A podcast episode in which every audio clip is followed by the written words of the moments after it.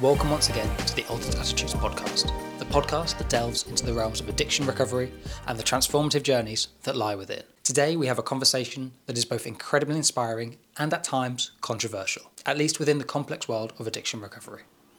In this episode, we're honoured to be joined by Luke Trainor, Programme Manager at Better Than Well, University of Birmingham. Better Than Well is a collegiate recovery programme, a recovery programme for students at the University of Birmingham. Although commonplace in the United States, Better Than Well is the first of its kind in Europe not only allowing for students to find recovery, but also conducting research that will go on to affect the way our country tackles addiction in the future. This episode is hosted by our very own Lester Morse with special guest Luke Trainor. Uh, are you, Luke? Uh, thanks very much for coming on to our uh, Altered Attitudes podcast. Um, really excited to learn about your collegiate recovery program. Um, but I thought it'd be great if we start off uh, getting a bit of information about you and your background and what led you to that point. Um, yeah, that'd be great. Yeah, no problems, Lester. Thanks for having me on. Um, yeah, I mean, I can, you know, it can be a very long story, uh, as you know yourself, with with kind of experience, strength, and hope, and the like. You know, it can it can be uh, quite quite the journey. Uh, I'll kind of summarise mine as, as best as I can. You know, I'm from Birmingham, uh, grew up in Birmingham through the 80s and 90s with a lot of the you know social change that was occurring uh, in the city at that time.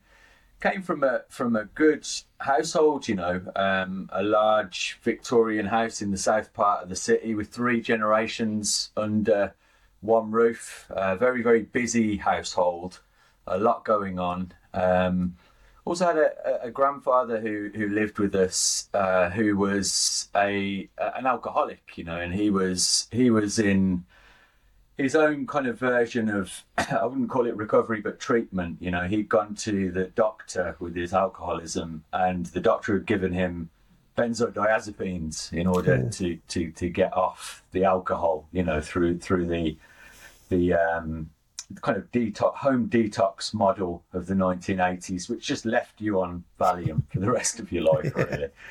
uh, didn't didn't take me long to realise, and strangely, this is one of the parts of my own story. I think that I find so perplexing and so baffling that um, I must have experimented with my granddad's medication at the age of about 12, 13 years old. Now that sometimes I suppose in addiction we hear stories that are, you know, sad, tragic, and baffling.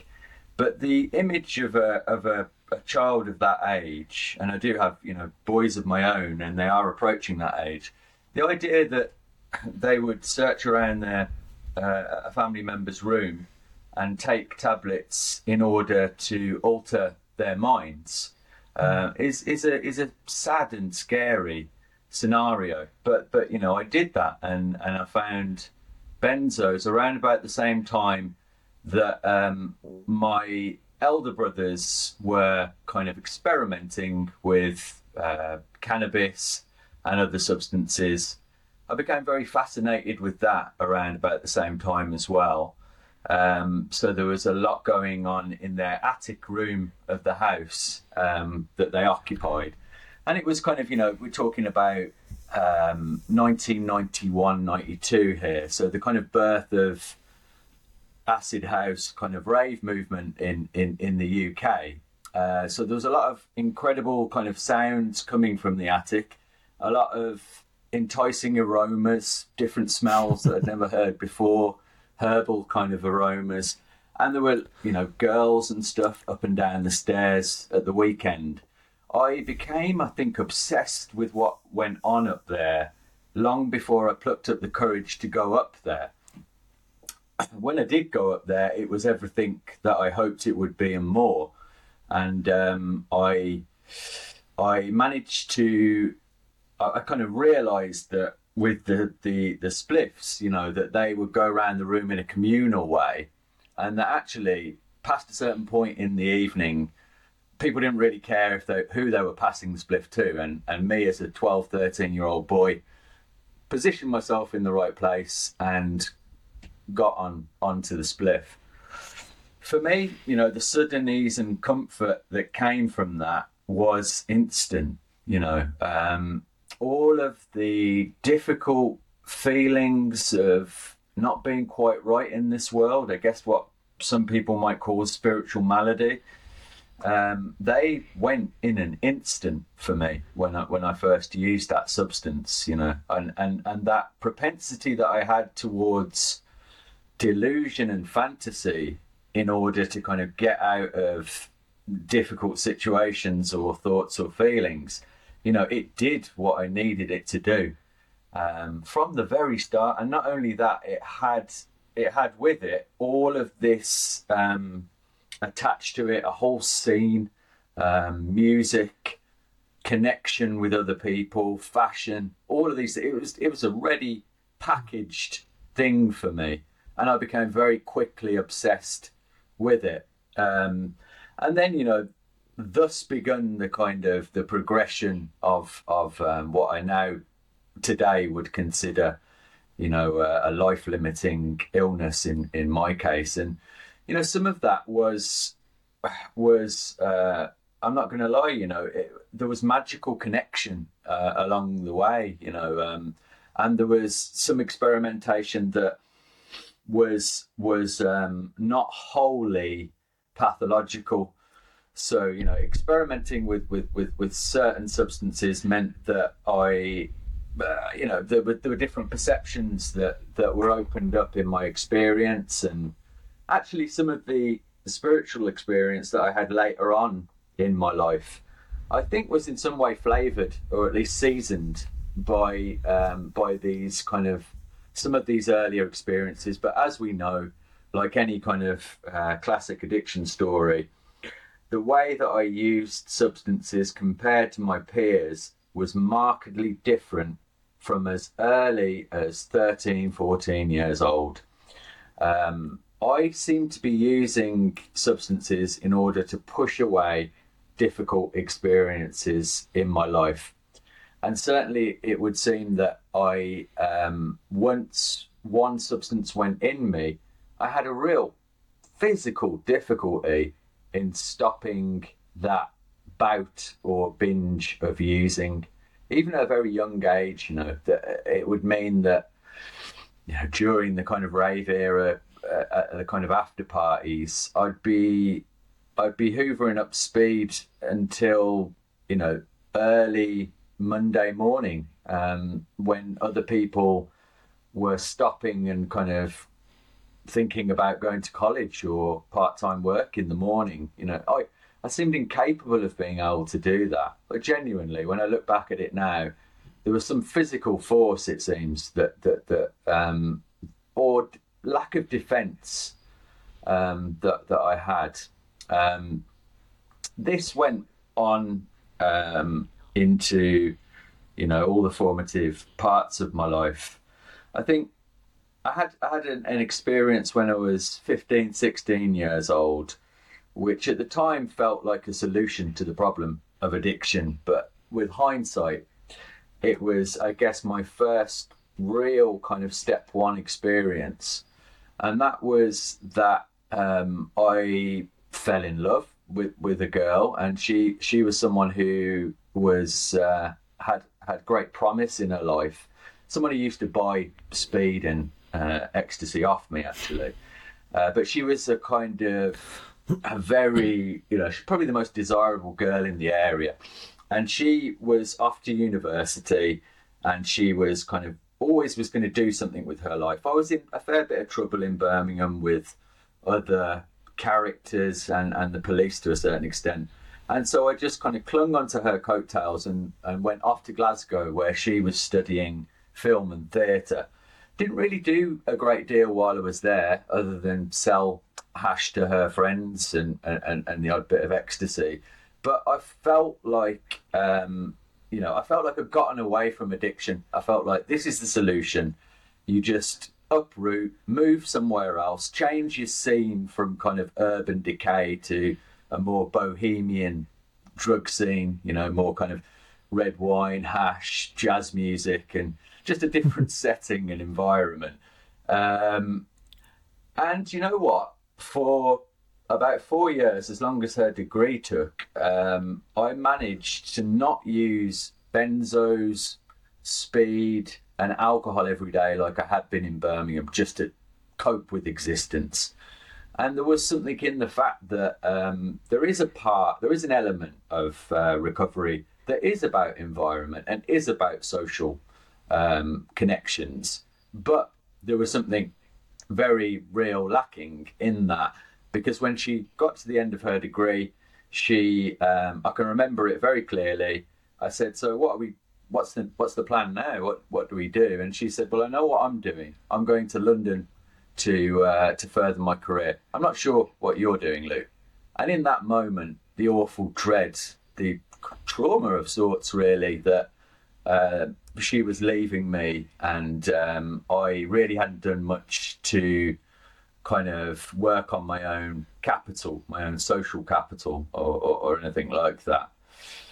so I went back to Birmingham, and, and some of the friends that I'd left off from um, when I when I'd left to go, they'd moved on to different drugs and different ways of getting their drugs. So this was uh, crack cocaine and heroin. And I think on the first day, or maybe the second day that I arrived back to Birmingham, I be I began to use heroin, and um, again I had that that kind of moment like in the attic with my brothers um, with with uh, cannabis when I first used heroin. You know, it it it did for me what I couldn't do for myself. It, it took away all of my my my pain and suffering in that moment. And I became physically dependent really, really quickly. I always say that uh, heroin is, is, is powerlessness and crack cocaine is unmanageability. so uh, with, with, with crack, that came soon after. And that was a substance that, that just absolutely wreaked havoc in my life, brought me to my knees, changed my personality. Um, I became you know, almost sociopathic on on um, on, on crack, and it would take me off on horrendous, baffling, and, and terrible binges, um, where I would, you know, really just step all over my moral and ethical life. There was no semblance of any morality uh, during those binges, and heroin just kind of steadily was just always there, you know, whereas crack came in these punctuated, deadly binges, actually, and really just tore my life apart and the people around me as well. Just, you know, hor- horrendous suffering uh, with friends and family.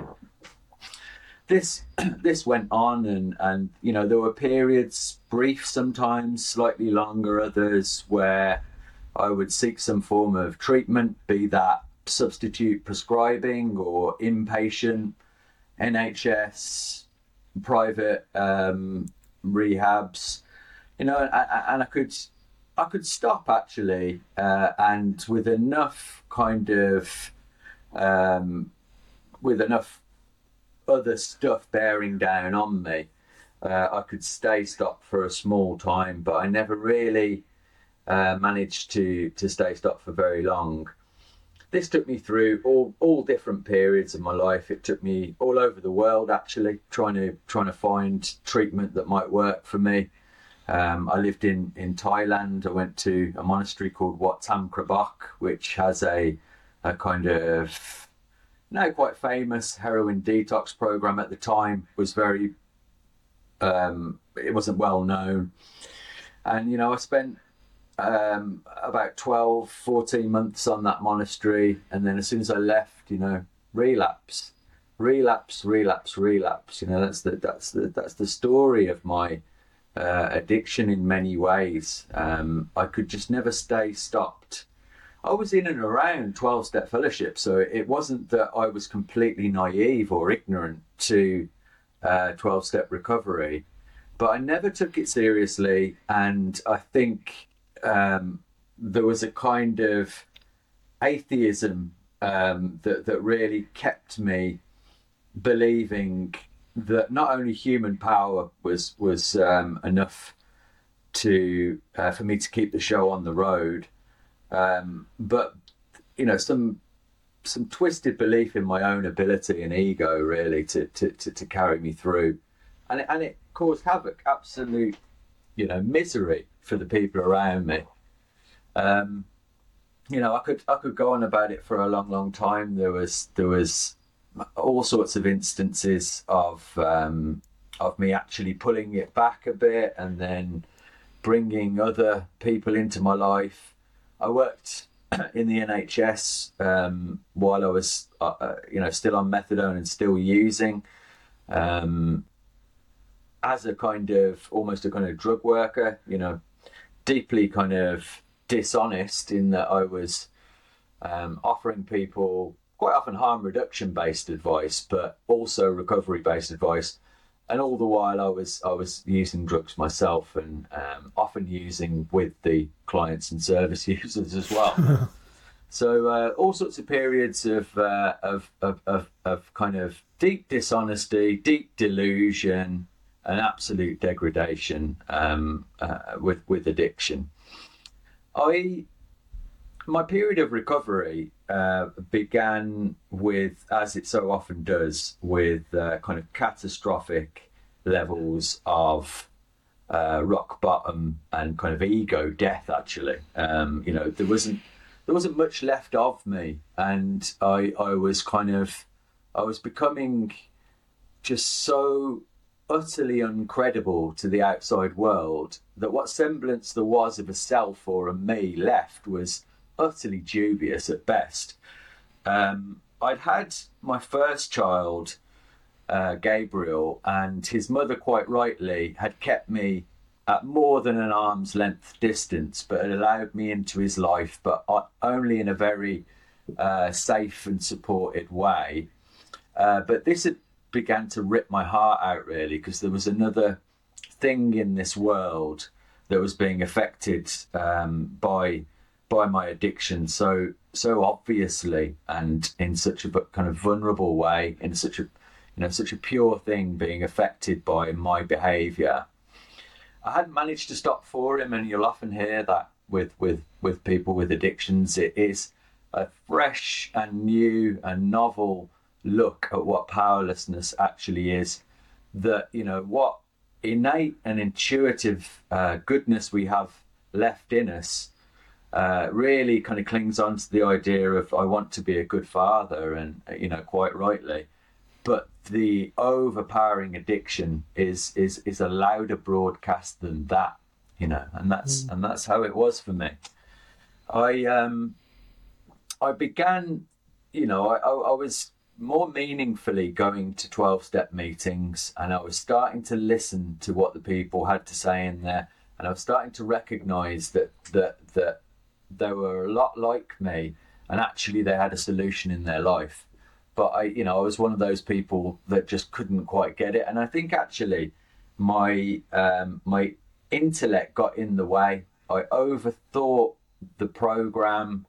I, you know, probably thought that I was special and different. All of these things that we know are detrimental to uh, to accepting a new way of life, and I was definitely like that. And I'm, I was a pain in the ass uh, to the old timers in, in, in most of the meetings that I ever stepped into. But they never stopped loving me and they never stopped being there for me.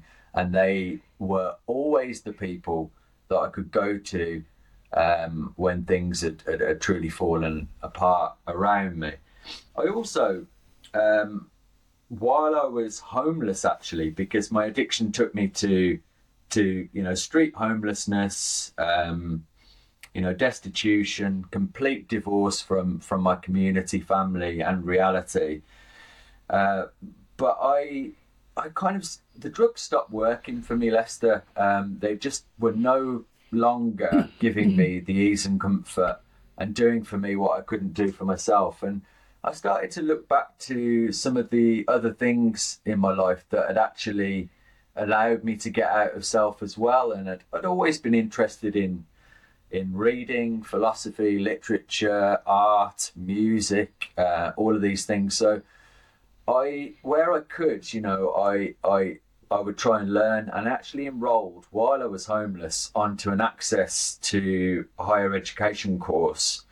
Completely um, manic for the most of that course. Um, I was, you know, speedballing in in the college. You know, uh, preparations of uh, IV, cocaine, and heroin, which is a maddening process, which can leave you not really, you know, you don't know which way you're going to come out of a speedball. And I go into classrooms in this state, um, and you know, the the college called Fircroft were incredibly patient and tolerant, and they actually put me up in a uh, a broom cupboard at the um, at the college so that I could see through my uh, my access.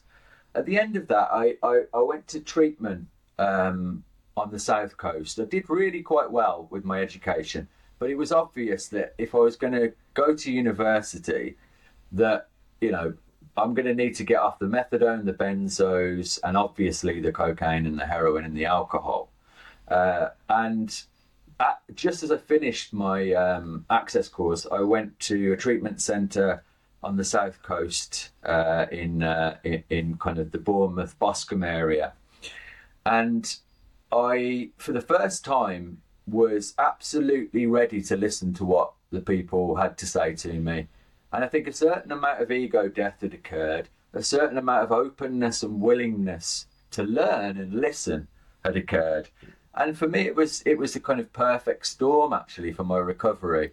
And the most crucial thing for me was not only was the deep surrender and an opening up to a spiritual dimension to my life and recovery, but I was taken to certain kinds Sorry, Luke, can I just of interrupt uh, you a minute? meetings there. Can I just ask you a question? Because Yeah.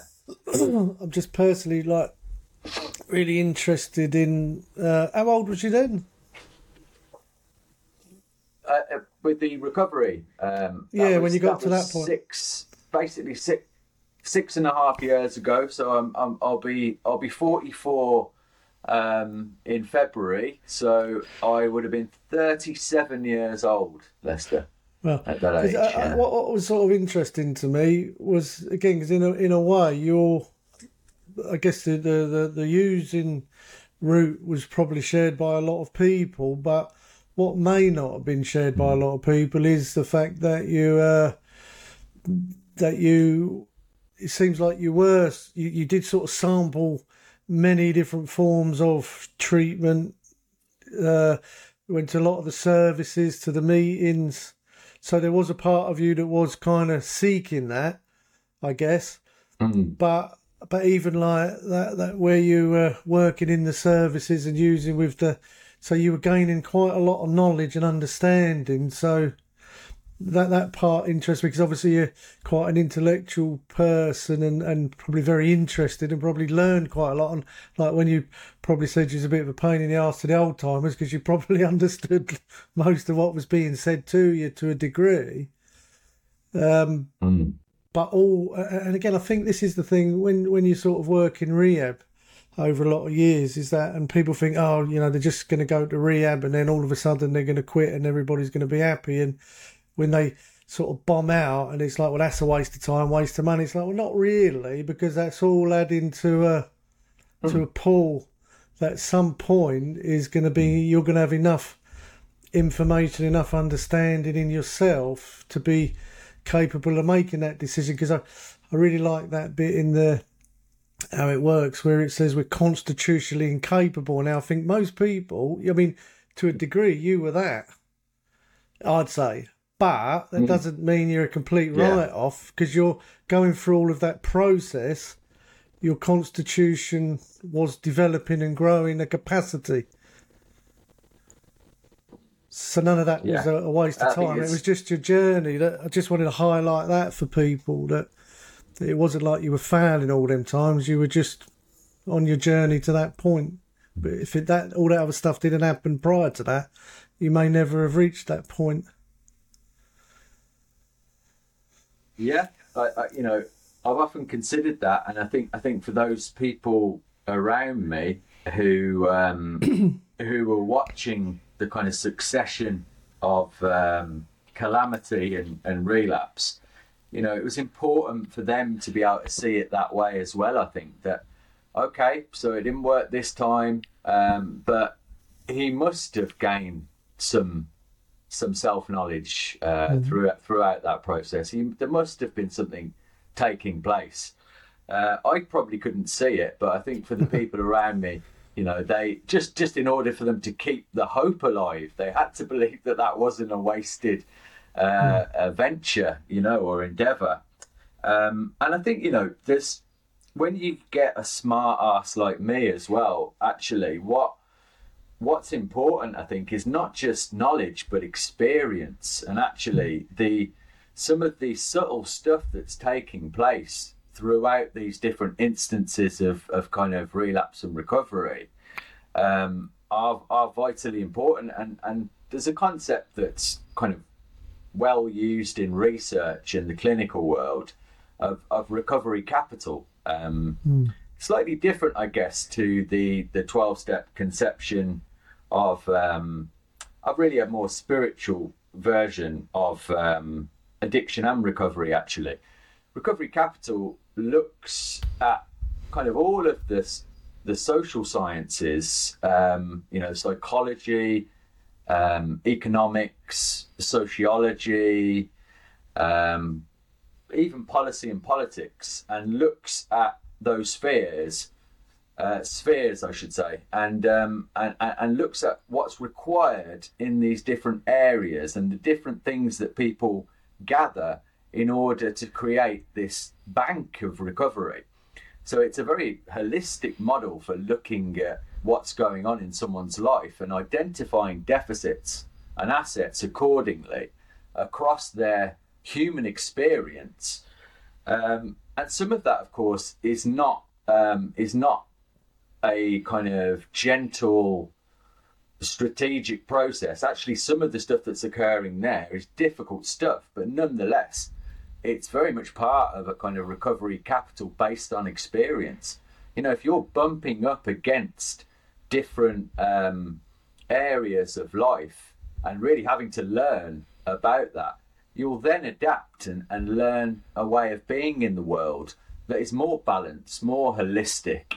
Um, and uh, undoubtedly, that, that was what was occurring through through all that throughout all of that. You know, mm. I was learning through bitter experience quite often how actually I was going to create a recovery that was going to be fit for purpose for the future and was going to be a benefit to my community and my family, not just getting by, not just surviving. You know, I'm able to look at the process now and say, well, you had a rough old time of it, mate, but there's got to be a reason for that.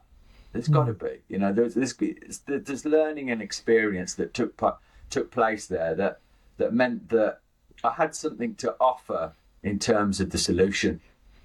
Yeah. In the end, you know. Yeah, cool, man. Yeah. So you you've come out, you've gone into this treatment. Yeah, is the and the, the switch yeah. finally flipped.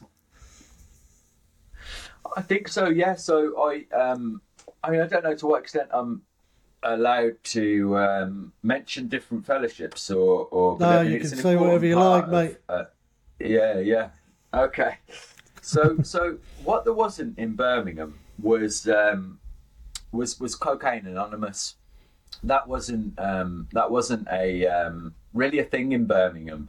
It was very much um, narcotics anonymous in Birmingham. I think Birmingham has a very solid connections with certain parts of the American experience of NA, and there's always been cross pollination between um, Birmingham and um, America with NA.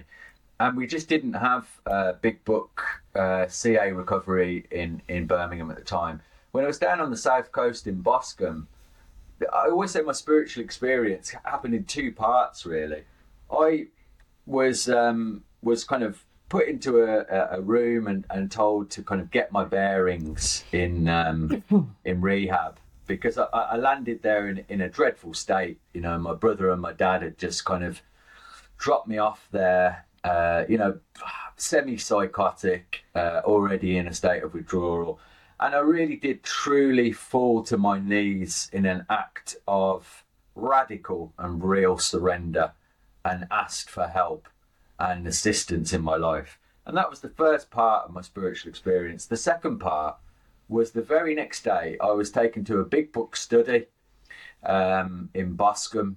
Um, and I was I was pointed out to parts of the book by very very welcoming and loving old timers with this book essentially about alcoholism that I'd never really wanted to look at because I didn't feel like it captured my experience. It's 1930s antiquated language and you know talking about the stock market and and Yeah. uh, golf and stuff. I'm American like, this got to say to me? But yeah, yeah, uh, it did that evangelical kind of uh, Protestant Christianity um, Oxford group vibe to it. Just uh, didn't gel with me in the past, but that was because I had a head full of ego and, and, and, believing that I knew everything about addiction. But these old timers, they they'd highlighted their books and and they'd you know passages from more about alcoholism and and there is a solution that just absolutely cornered me and nailed my experience around how I picked up time and time again in a way that was so beautifully simple that I'd never looked at. I'd always wanted to jump the gun, ahead to, you know, how it works or page 60 type gear, you know, what is it that's wrong with my soul, with my uh, experience, without really understanding these fundamentals about my lack of defence against the first one. Now, it seems mad to me today that I'd been around 12 step fellowships for actually about more than a decade before that, in and out, in and out. But no one had actually spent the time taking me truly to step one and using their own experience and the experience of our founding fathers and mothers um, and saying, look, sit down and listen to this. Like, what you think you know about your condition, you don't even know the basics. And there was a certain forthrightness to, to the way that that was done um, that just absolutely captivated me. And I really, really welcomed those people into into um, my life. And every day that I was uh, at that rehab, 28 days, fairly classic 28 days, all I could afford. Um, And, uh, you know, a kind of titration process with, with, uh, with the drugs. But every day, all I could wait to do was to get into a meeting with those big book thumpers and, and, and learn a bit more about what they had to say. And the treatment centre was great as well. Don't get me wrong. You know, they they there was a lot of stuff there um, that was important as well. Um, you know, that affirmation, actually being kind and uh, welcoming to to people in recovery. I'd had the the kind of rehabs that I'd been to before. I think some of them were followed a more um, I don't know, kind of 1930s style, uh, break them down, build them back up again kind of method. You know, that it's a kind of antiquated, old kind of um, grueling kind of rehab procedure, but and, and some of it was brutal, absolutely brutal, uh, run by you know kind of. Um, fuck, I don't want to say too much, but just you know, really, really uh, uh, it was hardcore. Some of them, but this was different, man. They they alongside the the good book, big book stuff that I was getting in the meetings. You know, I was taught to to kind of love myself a little bit. You know, to to to to actually not feel like this absolute piece of crap. Um, so it was th- these two things came together really in a beautiful concoction of, of, of recovery. And while I was there, they also allowed me to do a final assignment, rattling my back out, I might add, you know, really in the throes of withdrawal. I had to produce one more piece of work that I hadn't managed at the Access course. And they very kindly allowed me a laptop uh, and some space when other people were doing other activities to finish this assignment, which I did in the throes of opiate withdrawal. I have no idea to this day how I pulled that off or what the piece of work must have been like. But I sent it off to the University of Birmingham, and I got into um, to the undergraduate political science and social policy course. Very prestigious course in a in a very good university. So it was kind of a remarkable turnaround. But then I arrived at the university, fresh, pretty much fresh out of rehab. I'd found some big book thumpers in Birmingham um, uh, to to kind of make my tribe. So that was all good. But when I arrived at the university, I was petrified, terrified, and um, excited as well. But I didn't want to talk to anyone really about what was going on for me, and I was really quite stubborn um, in not going to seek help from any of the welfare team. You know, I had this idea in my head that I just wanted to be treated like everyone else. It wasn't. It wasn't a good mode or model for me.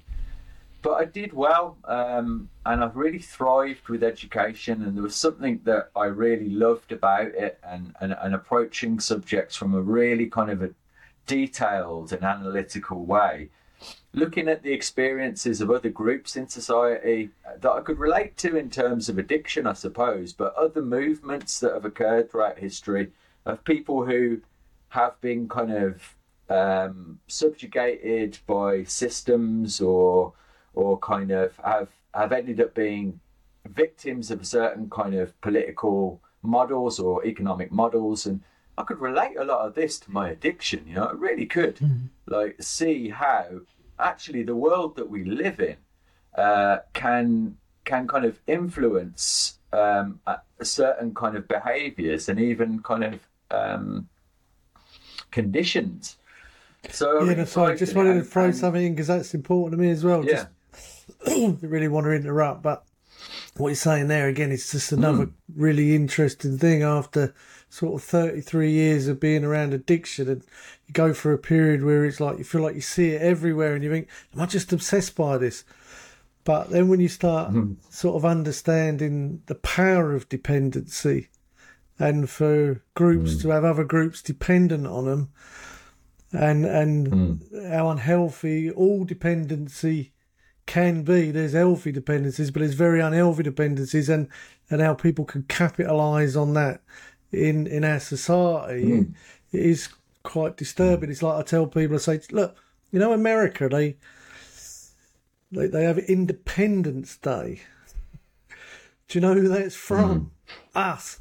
Because I just feel this mm. system that we're in just constantly promotes dependency, which promotes anxiety, and it doesn't really help people to mm. grow very well. I think in America they've gone a little bit too far into the independence, and yeah, end up with a lot more people on the streets and mental illness and that sort of stuff. But uh, sorry to interrupt, but I think that is really interesting.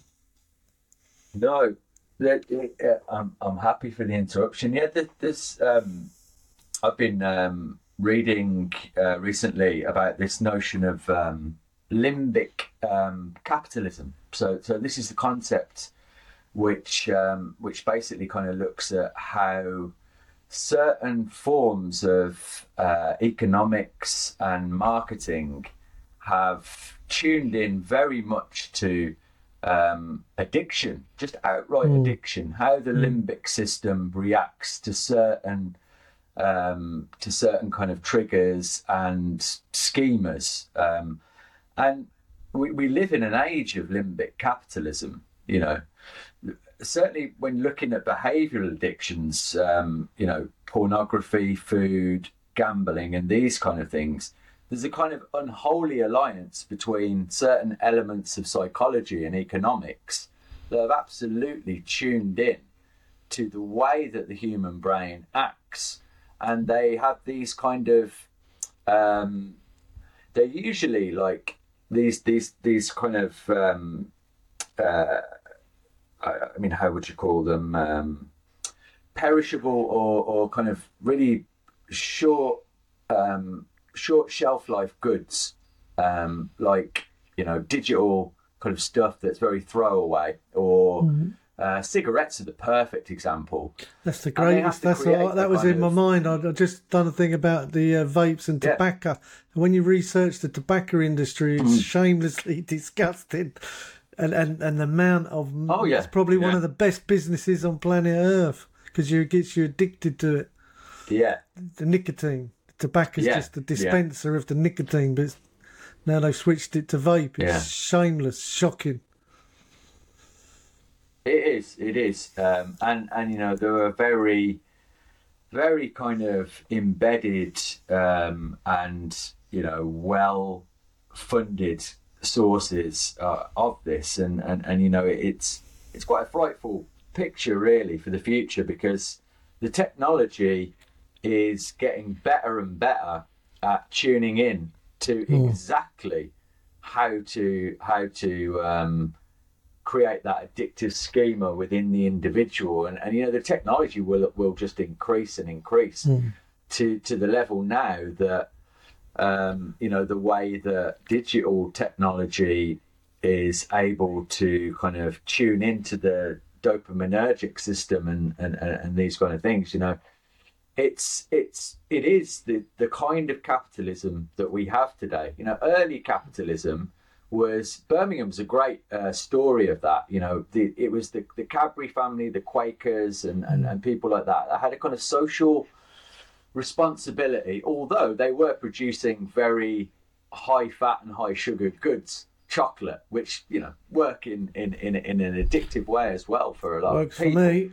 That aside, you know, the, yeah. that aside, you know, there was some. There was it was a different kind of capitalism that that didn't that didn't kind of just utterly uh, tune into this um, excessive uh, consumption model, you know, and actually they they promoted abstinence from alcohol, and, and you know they had some some fairly benevolent social ideas.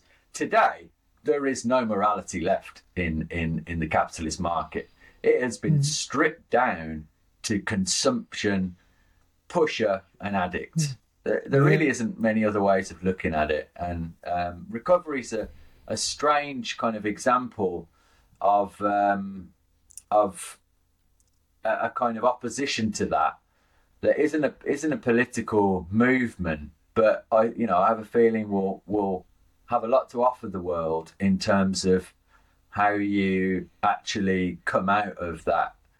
Um, but you know, I'm thinking, thinking, of, Luke, I'd, I'd, really like to do like another podcast uh, in the future with you just to to learn yeah. more about that because again, that's super interesting to uh, to me, and there's just a ton there. Mm. Because again, I think like when we first had our conversation, it's I think it's getting an understanding of the human brain, like these guys have.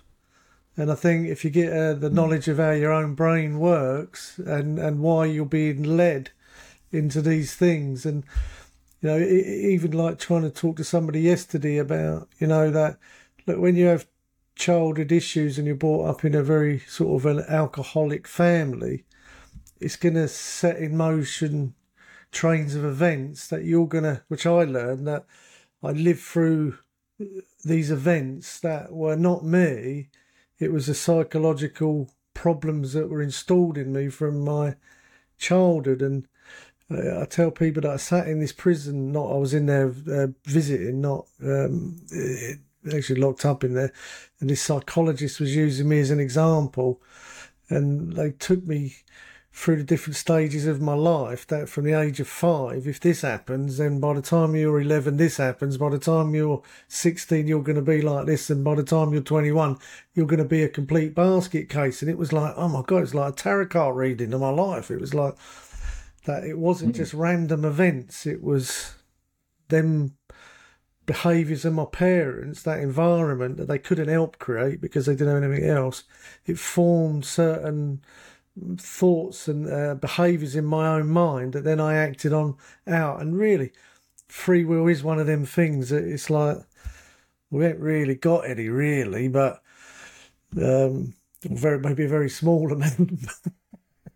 but you yeah. can get a little bit more of it if you understand some of these um, processes that you might be stuck in. But that's why I love the 12 step program because I think that learning to do simple inventory and breaking down what I'm mm. doing and what my responses are, I've just never found anything more simple. But you do have to practice it, and that's a lot of people I don't think realise the power of self observation and doing good inventory.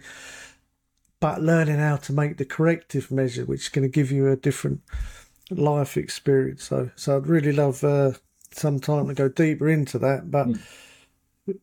I guess that brings you up to say you're in university now, and um, yeah, realizing that there could be something more there to help people like yourself. Do, uh, Yeah. was was part of was part of that feeling you had. Do you think would have been a bit of um, you just didn't really want people to know who you were or where you were coming from? So I guess you're around a lot of people that aren't like that. Did you feel different in that sense, or like you had to hide Yeah. it a bit? Yeah, I, I, that's how I felt. Um, I don't know whether or not that that was true. You know, um, I, I was on a a um, you know a social science course, which was political science, and you know a lot of the young people on that course, you know, would absolutely thrive on being inclusive and uh, and hearing about people's life experience. But I don't know exactly what it was. Um, that made me feel so vulnerable and exposed about talking about addiction. Because if pushed, I can remember speaking to one welfare tutor where I had, you know, a lot of kind of.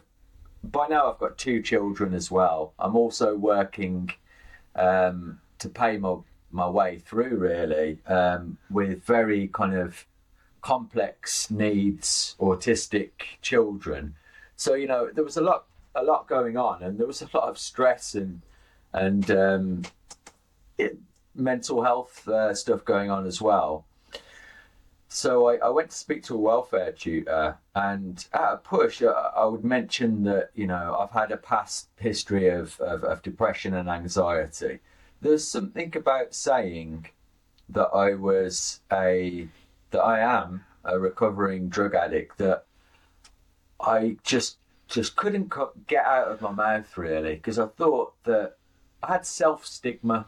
I had, I had a real a real sense of self stigma, um, and the image that I had in my mind of someone like that, I suppose, in light of this environment, this academic environment, was this um, kind of hopeless, desperate, unworthy, um, you know, uh, untrustworthy, slightly unhinged, uh, dangerous character, um, which was so juxtaposed to, to all of the spiritual experience that I was having in the 12 steps and working with others as well, you know, which was, which was a crucial part our, our 12 suggestion.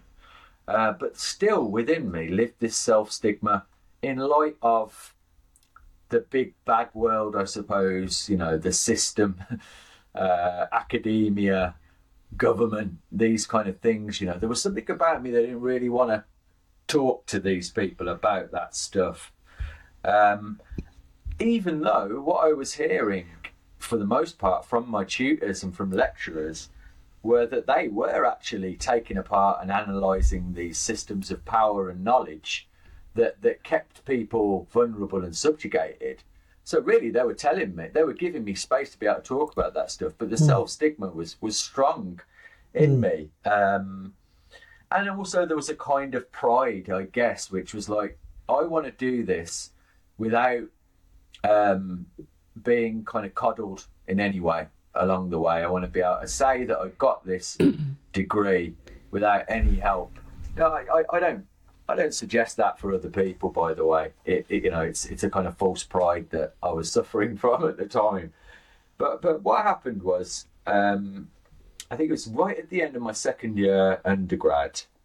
I had a chance encounter on campus with Dr. Ed Day, who is the he's a very well loved and well known uh, addictions consultant psychiatrist who's been honestly working on the front line of addiction services in Birmingham for as far back as I can remember. And I rocked up to my first addiction service when I was 14 years old. Um, so Ed has always been there, and he has never been one of these people in an ivory tower. He he worked, trust me, on the front line in some areas of Birmingham that you know people would say were no go zones. Like Ed, Ed was a was a you know a uh, trudger man. He, he he turned up for addiction, and and I bumped into Ed on campus, and I knew Ed well, and we'd worked together before on kind of harm reduction stuff and uh, and different bits of research before.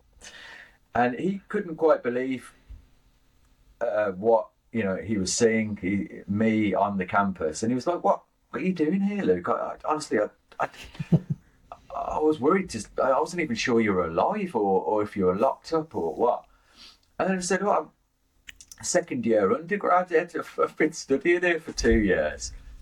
And it, and it really just um, you know I think he he he previously thought you know was I coming to burgle the place or rob an IT lab or something? But when he heard that, he was amazed, really, uh, because the last he'd heard from me, I was, you know, really, really in trouble. And then thus began a, a series of conversations about um, my experience and what could be learned about people in terms of education and recovery. And actually, in America, since the very early 1980s, they've had collegiate recovery programs, recovery programs in higher education institutions. Now, the oldest one's, uh, I think it's Brown University, um, New Jersey, and then there are a lot of different iterations and versions of these collegiate recovery programs all over America, all very diverse. Some of them, you know, within the Bible Belt, you know, might be very kind of evangelical Christian leanings. Um, you know, on the East Coast, there'll be very kind of um, liberal and activist based movements. You know, each one very, very different, but with this um, guiding principle of offering recovery and education side by side, two really congruent concepts. Recovery and education share an awful lot of common ground. You know, this this idea that open-mindedness and learning are, are a solution in our lives to some of the difficulties we're having. You know, this idea of um, exploration and stepping out into the world, coming coming out of the shadows and into the light, you know, actually turning up and and kind of putting your hands out and saying, right, what's this what's this world got to offer?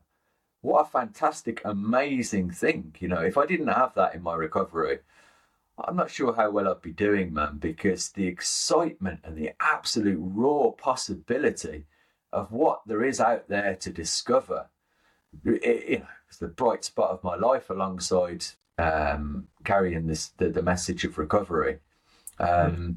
So those conversations became uh, the kind of early stages of developing really the first integrated European collegiate recovery program in the UK with all the cultural dimensions and social dimensions that would make it work in England as as opposed to America. Because America has a very embedded culture of recovery.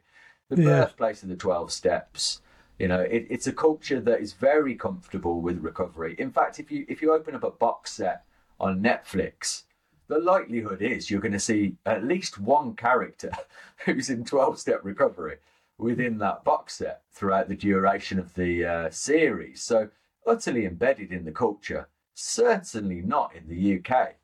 Uh, the case that that is um, that, that recovery is a very comfortable notion. Yeah, sorry, for, and, for and, and recovery I think, I think most people, obviously, the general public, if you spoke to them, recovery is a good thing. But mm. actually, when you actually talk about recovery in professional circles, it's very uncomfortable. mm. But but in America, well, it's yes. considered a is considered a really good thing on in, even in corporate levels. It's something that if you sort of got a five years in recovery, that would be a real plus. Um, mm-hmm. So it's a very different attitude. I mean, I always feel like being a professional twelve stepper that again, it could be just me, but I don't think so. But I often feel that in professional circles, I'm like the last person anyone wants to listen to in the room. There's all these other uh, agendas that uh, seem to take precedent. Yes. Well, um, my God, you know, you could have a series of podcasts on that on that subject alone. Well, Um, sorry, you mate. really just want to because- Just want to yeah. just want to butt in one more time, and then I'll let you. It's because even that is because because on on, uh, this Thursday I'm talking to this lady Anne Marie from from Glasgow who's uh, put a I don't know if you know her, but she's put a right to recover uh, Yeah. bill bill into the government. But so we've just sort of been having some conversations with her and the difference between Scotland and, like you say, even in Scotland, it seems up the north end is just sold out on harm minimalisation and and um, not too much. I mean, there is recovery, but they sort of didn't have rehab sort of pumping out people into the, the community, which kind of start populating the services. And in England, I think we sort of got harm minimalisation is the order of the day, but like 50% of the people that work in them are, have sort of come through recovery. But when you talk to them, they're not really allowed to express too much of that. And I always find that it just seems strange that you've got these fantastic examples of where you can get to uh, in recovery, um, but they're not really allowed to, to say too much of that. And again, I'm not against harm minimalisation. I think they're two very sort of different parts of the same thing, but one really doesn't get much um, promotion. Yeah, I mean, I, I, you know, I, I, I share your um, your concern and, and your analysis there, and I guess it, it, for me, it's like so. So what what can be done uh, about this? And I think another element to what is going on at the University of Birmingham is to create a very robust and you know absolutely dot the i's and cross the t's in terms of making gold standard research um, that gives recovery perhaps what it's lacking in those clinical settings that you're talking about, which is really solid research because No. that is that's the stick. That's the stick that they wield. Mm. Is that Yeah, you know we've got these 100%. quantitative data, yeah, mm. but we can do that. We can. No, do yeah. that, Lester, and and, and Yeah. that that that we is- should. We should. that is is, what's that- that is what's missing. It's like there's such a lot of fantastic stories like your own, and it'd be just nice mm. if they, you know, just got heard, and that people could see that that recovery is possible. Might not be for everybody, but a lot of people are doing fantastic. I think we are just talking with. Uh, with Matt before saying, you know, we're going to do another little podcast, but uh, living the dream. But because some of the fantastic stories like your own of people that have actually sort of not just got clean and, you know, living some um, difficult life, but they've actually started to live in their dream and, and, and, and their life's been restored and become contributors to the community. And I've just, it's just nice to people to know that is available if you should want to do the work it takes to get there. And I, I never considered what you said there before, but again, it was just fantastic because again, that was the way it was for me when I come into that twelve step program. I felt so inspired by it, and there was because I couldn't even read or write at twenty five. But I was badly educated, but I think I'm quite an intelligent person, and that's almost like some sort of disability. And so, getting education over my life is, you know, if, if somebody said to me, "What is the worst abuse you endured as a child?" It'd be saying, "I'd say not getting educated." It it caused me so many problems. So, listening to you saying that, I never quite got that concept until you said that. You know, addiction, uh, recovery, and education have got so much in common. I'm like, yeah, I get that because I believe addiction is a closed mind and recovery is an open mind. That's why I like the God thing because you can't ask a person to open their mind more than believing in some existence of some creator. It's like it blows my mind, but it's uh, it's just fantastic hearing you say that. Yeah, the yeah the congruence between recovery and education is as you know if you could summarize my story into what makes my recovery journey unique i think it's that the combination of those two things just the alchemy of that created uh, you know truly uh, fourth dimensional levels of, uh, of of experience in me. And and why wouldn't I make my life about that and spreading that and learning as much as I can about that and uh, making that available to others? And uh, honestly, you know, I think your your own experience there, Lester, uh, that that you know, poor education based on so- social circumstances and psychological issues along the way, you know, should not uh, discount you from having a full experience of education. Um, and, you know, I'm all about being able to try and promote that and create that. But again, just like self stigma and public stigma, um, so self stigma is the is the internal voice stuff, the, the, the things that we're telling ourselves, uh, you know, in that bondage of self kind of way. And then the public stigma actually reinforces that all the time.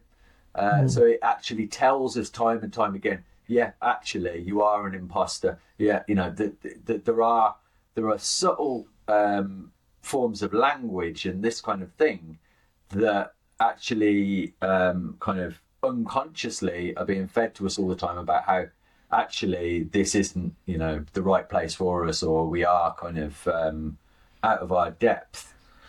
But you know, in terms of um, how you how you open up recovery to people as well, you know, I think it is it is a balance between that self stuff and public stuff as well. And these these are the kind of fronts that you need to approach it by. So how do we allow uh, more and more people to believe that um, that their education is the right thing for them? Well, there mm. needs to be a public effort towards that. But also there is the the, the more spiritual, psychological uh, elements of how we kind of open our own minds and and start to believe that, that that's a possibility. So um, so yeah, I think you know there's there's development needed in both areas there. The public need to be able to be more comfortable with the fact that not everyone just you know has this linear uh, cookie cutter life of kind of 18, leave college, meet a girl, go to university, learn what you want to learn, and mm. you know, there's a whole heap of experience in terms of people's lives and what they have to offer. You know, I would argue that someone like yourself, um, on a pretty much any undergraduate level course across all of the academy, science and social science would have so much to offer uh, any classroom, not just the individual, you know, and that was my mm. experience as well. I may not have let on in the earlier days uh, that addiction was my problem, but I had an awful lot of experience of what it meant to fall through the cracks of society. I had mm. practical knowledge of that in a way that the lecturers didn't even have. They used to speak about social uh, security and things like that. And I, not too arrogantly, I would put my hand up and say, "Well, let me give you a bit of experience of that. You know, this is how it actually goes down." Um, trying not to be too arrogant, and, and I had to yeah, tune that facts and time. figures, facts and figures, which a lot of people don't always get that haven't had the experience doesn't doesn't in my yeah. experience often match up with the reality and so yeah. I find that a lot of them guys, it's like they're making really good decisions on the data, which you said we need to produce mm. some data of our own for our yeah. experience. Yeah. Because then they would make better decisions based on the reality mm. that I think that they seem to mm. miss quite a lot. And uh, what I've noticed about myself is I love the education, I do love the data, I love the analysing, but I'm more mm into the experience, but we seem to be in a society that policy and procedure is more important mm. than outcome. Yeah, yeah, it's um, you know, there's the quantitative level of counting and uh, statistics, and then there's the qualitative level of qualia experience. What are these people actually experiencing? What is going on? What themes can we draw out of people's life. Let's take that seriously, uh, mm. and let's actually make some policy based on that stuff, on on qualia, on on qualitative measures. All too often, it's based on, well, you know, a, a certain kind of treatment outcomes that are, that are just economically driven and utterly naive. You know. Yeah, and obviously yeah. not working Again- that great.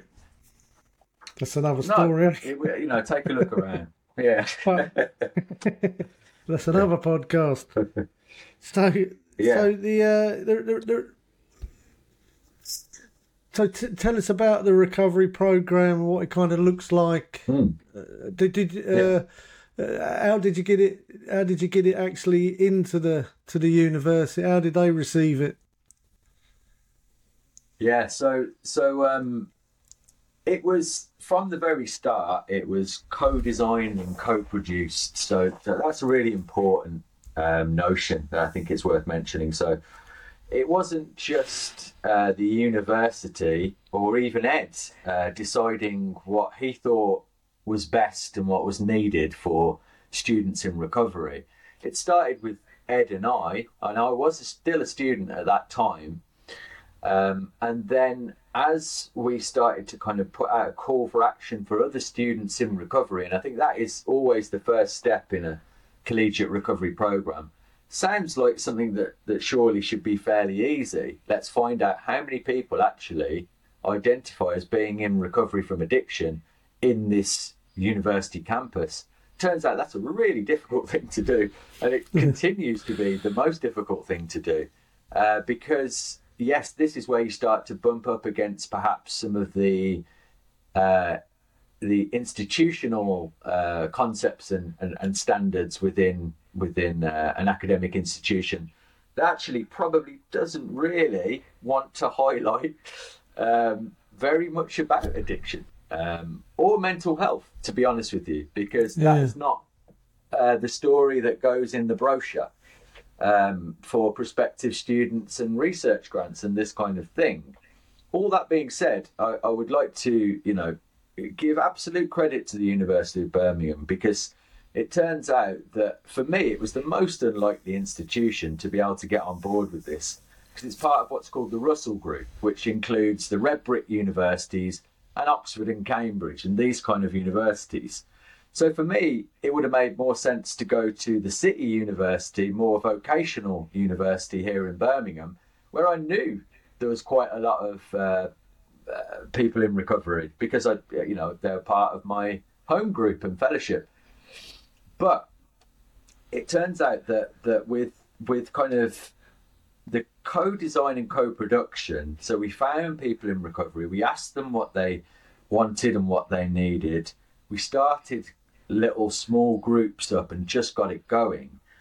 And then Ed really was was um, was the secret to kind of breaking through the, the more top brass levels of the uh, university because he understood the language of academia and of research and of the benefit to the institution. And he really just diligently knocked on every bloody door, every head of department, vice chancellor, chancellor. You know, he he, he really just he, he's a trudger, like I've said before. um, and um, and then what he would do is, and this it turns out to be a classic combination, is he'd kind of hustle his way into certain meetings, you know, with top brass type individuals. He would absolutely nail the brain science. He's a neuroscientist amongst other things, so you know people. He's very believable when it comes to the science. And then he'd do that for roughly 15 minutes, and then he'd bring me in for the final 15 minutes of qualitative, raw experience, strength, and hope material. Combination of these two things, it turns out, in any boardroom in the land, I would say, will have real effect on on the people in the room. And we just did that a lot, Lester. We went to different departments, welfare, you know, different schools of education within the university, and, and took that roadshow out there really and kind of changed the hearts and minds of the people there and truly started to embed the program into the university structure. I think that's the difficult part, and without Ed's assistance, I don't know that I would have approached it in that way.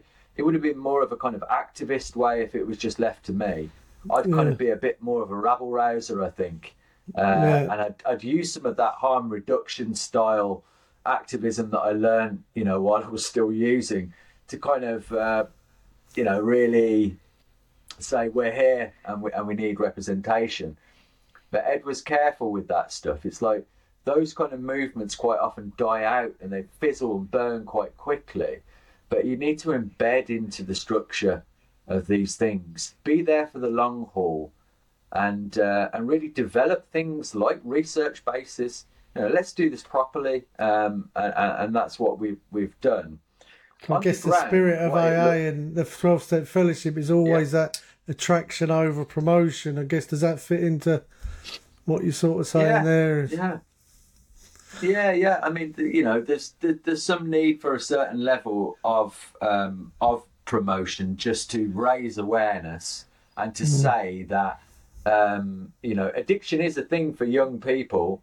Um, yeah. Because I think that's another point I'd like to make, Lester, is that not only was there prejudice perhaps from elements of uh, the system or or the university really around this idea of opening up the subject of uh, addiction and recovery with young people, I felt that prejudice from the world of 12 step recovery as well.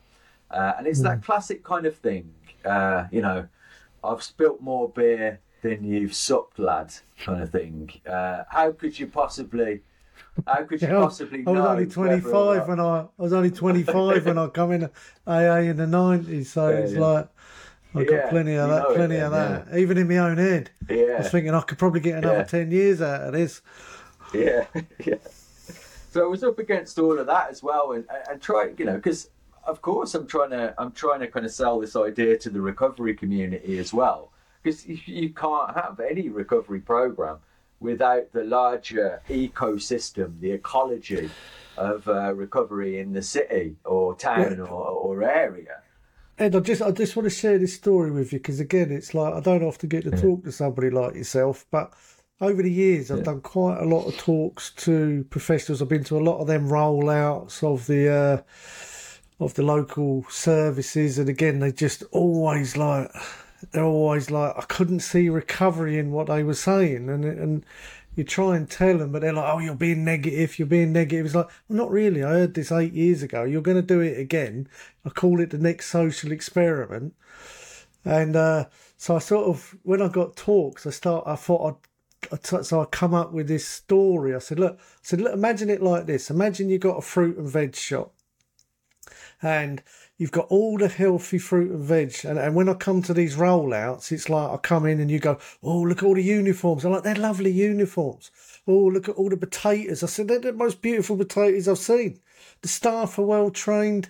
It's fantastic. You've got great cabbages, great apples, great oranges. But I can't see it completely working because you've got no bananas. And these people have got a potassium deficiency be in recovery for me. So if you give them bananas, all that other fruit will work good because it doesn't matter what healthy fruit you give people, but if you don't give them the bananas, then they ain't going to get well. And because again, I kind of looked at it like, look, recovery is like 2%. The rest of your life's like 98%, but most people are spending 98% of the time on the 2% and 2% of the time on the 98%. But then I go back to the people in recovery, tell them the same story, and go, look, you lot can't live on bananas. you need some of that other fruit to get a healthy yeah. diet.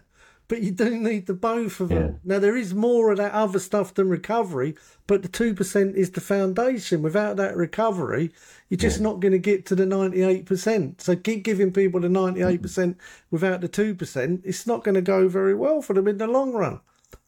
That's all I'm saying. That's a, you know a really good analogy, man. You know, um, I, I like that. It it it works. It absolutely works. And I guess you know the job of of trying to convince um, commissioners, politicians, university vice chancellors of what is going on in that two percent let alone trying to get the people within that 2% to agree upon Yeah. what, what's going on. Because they're all Um, bananas. because that's a hell of a job. yeah, yeah. So, uh, so you know that, but we've come up against these things before, and you're quite right, Lester. You know, I've been actually working in addiction services on and off since about 2007 in many different versions of that when they kind of roll out the new agenda or whatever i try and adapt to what that is all the while still using most of the time. And then uh, i you know i help them get their show on the road. Um, and and it's um, there's always, as far as I can see, been something fundamentally lacking in the understanding of what recovery is and does. And I think the university, actually, it turns out, is a really interesting space. It's almost a microcosm of a society. So it acts like a kind of mini society that has its own economics, its own political system to a certain extent.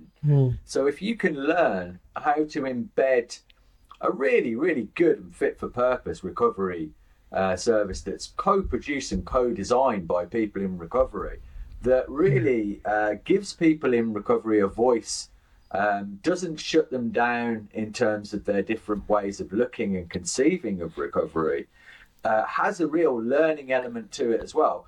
I think if you can if you can learn to pull it off somewhere like that, then it, it it could work out. I'm not saying it will, we don't know, but it could work out to be a good model or what maybe has been missing a little bit in these different iterations of recovery agendas and stuff.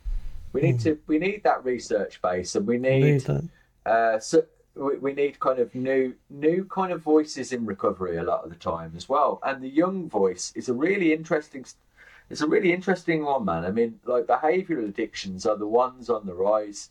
Unsurprisingly, Right. we're talking about a generation of people who have never lived without one of these in their pocket, um, or at least in their parents' hands.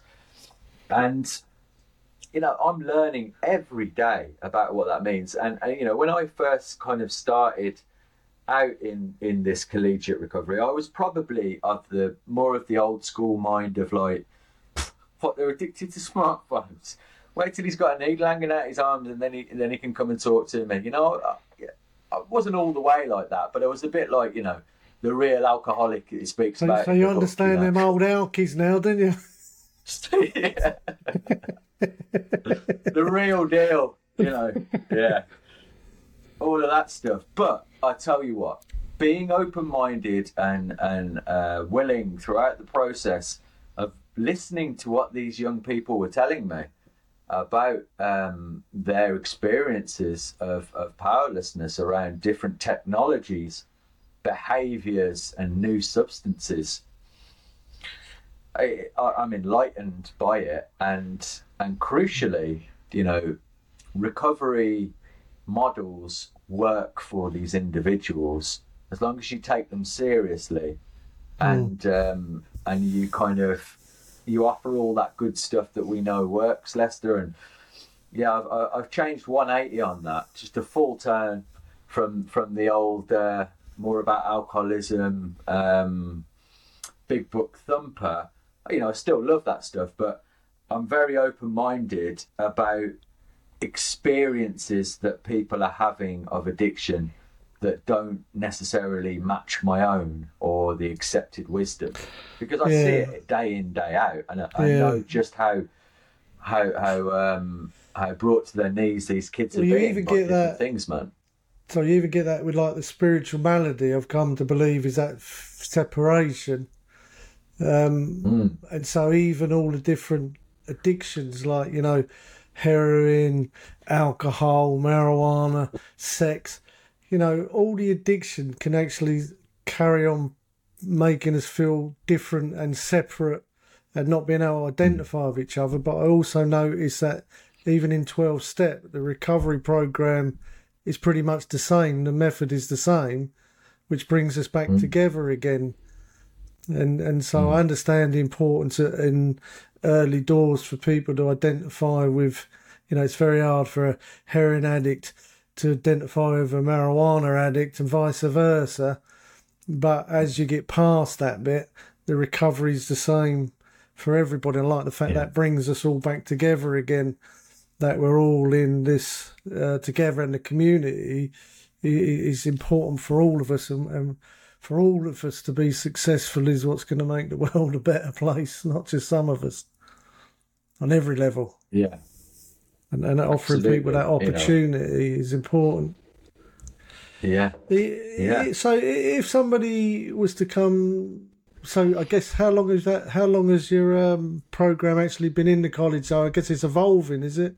Uh, even yeah. the fact you're saying the people coming in it can evolve it and develop it, and mm. so what? What's yeah. actually would um, how, how far has it got? What does it look like actually if somebody sort of comes to mm.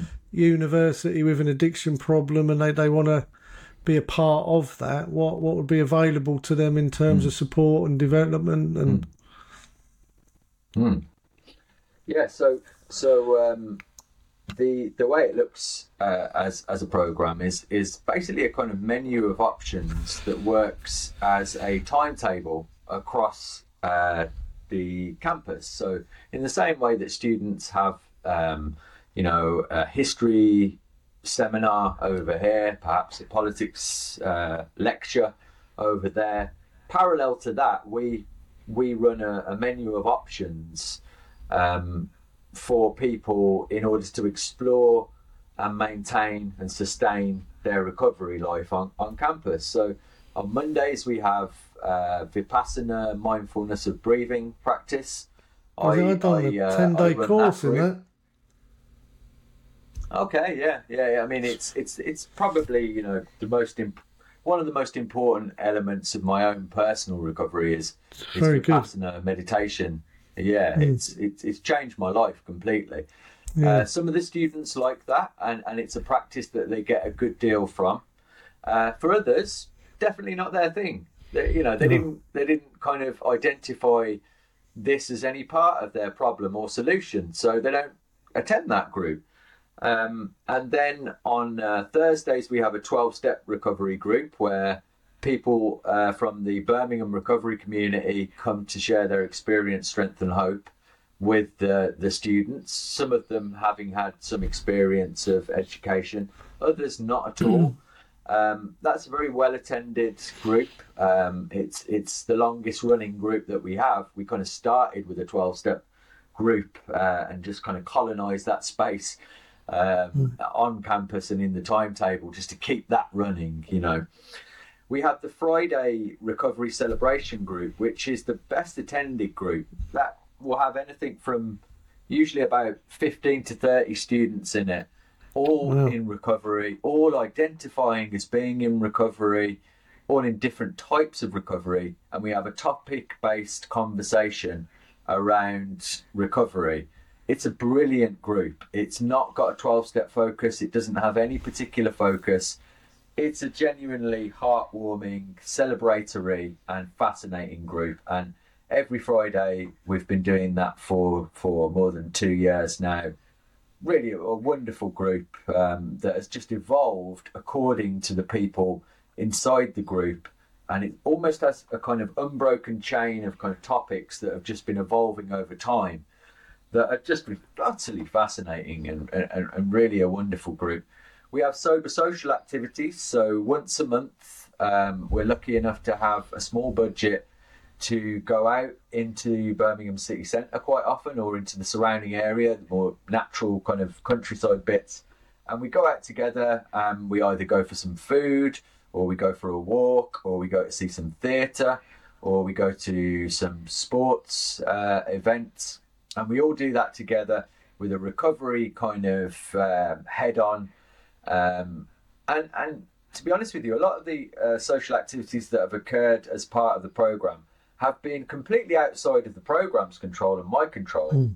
through the thriving kind of WhatsApp community. If a student really likes house music and and and it wants to go out into Birmingham city centre, doesn't want to actually leave alone his music life or her music life, then he'll say, "I'm going out to this. Would some other students come with me so I feel safe if they're interested mm. in hmm. this kind of music?"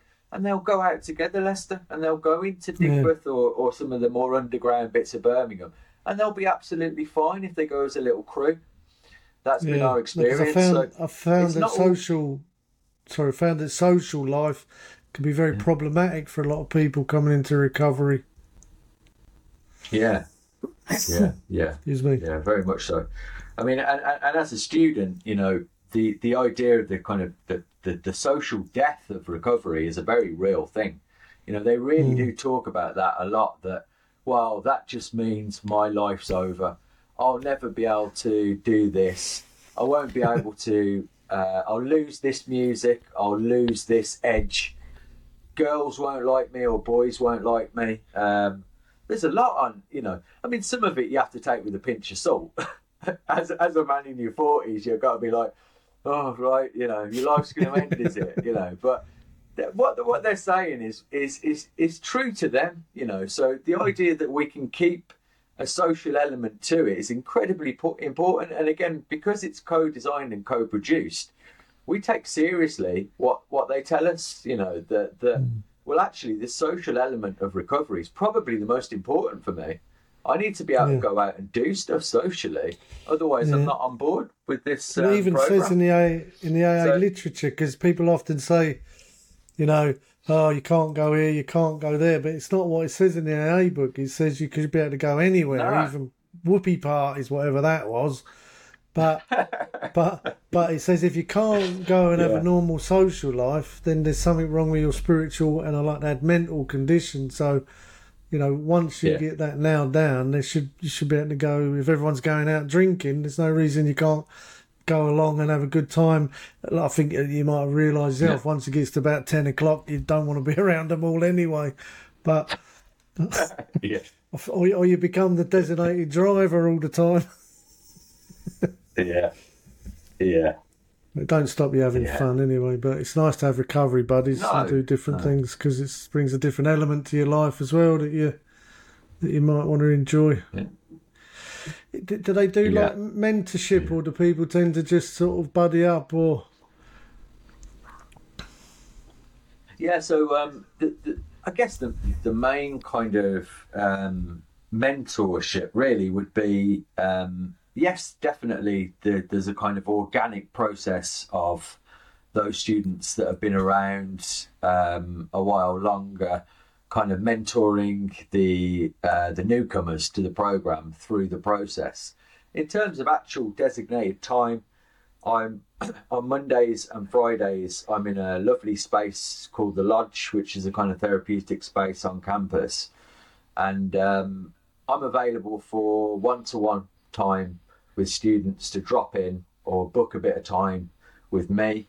You know, that's not a counselling or ther- psychotherapeutic uh, service, although some of those skills come into it, as you'll know yourself from from, mm. from just kind of recovery life. But um, it's a, it's just a place for them to really come and share where they're at with their education, their recovery, their home life, their social life, um, and it's not always just one to one with me. There might be some other students around that are just, you know, we've got coffee facilities and we've got, it's a comfortable, warm place. So it's a bit of a hub of activity uh, where the students can really kind of get out of the really frenetic environment of the campus and just chill in, in the lodge and talk about their recovery and, yeah. uh, and, and things like that there's a lot of areas of development that uh, that are taking place. Um, so the the the um, the program continues to grow. We now have recovery accommodation um, on on the the campus, and that is is we, we didn't think we'd we'd get there for at least another two three years, but the accommodations team were people who understood the impact of addiction in their uh, accommodation. You know, actually, it turns out they were the people that understood addiction recovery better than anyone on the whole campus because they saw the kids hauled up in their room, hoovering up ket or, or kind of at the bottom of a bottle for, for days on end. So um, they they got what we were doing, and, and the idea of a recovery focus, not just a sober house uh, within the accommodations, was um, was something they really kind of understood and, and, and, and wanted us to help facilitate.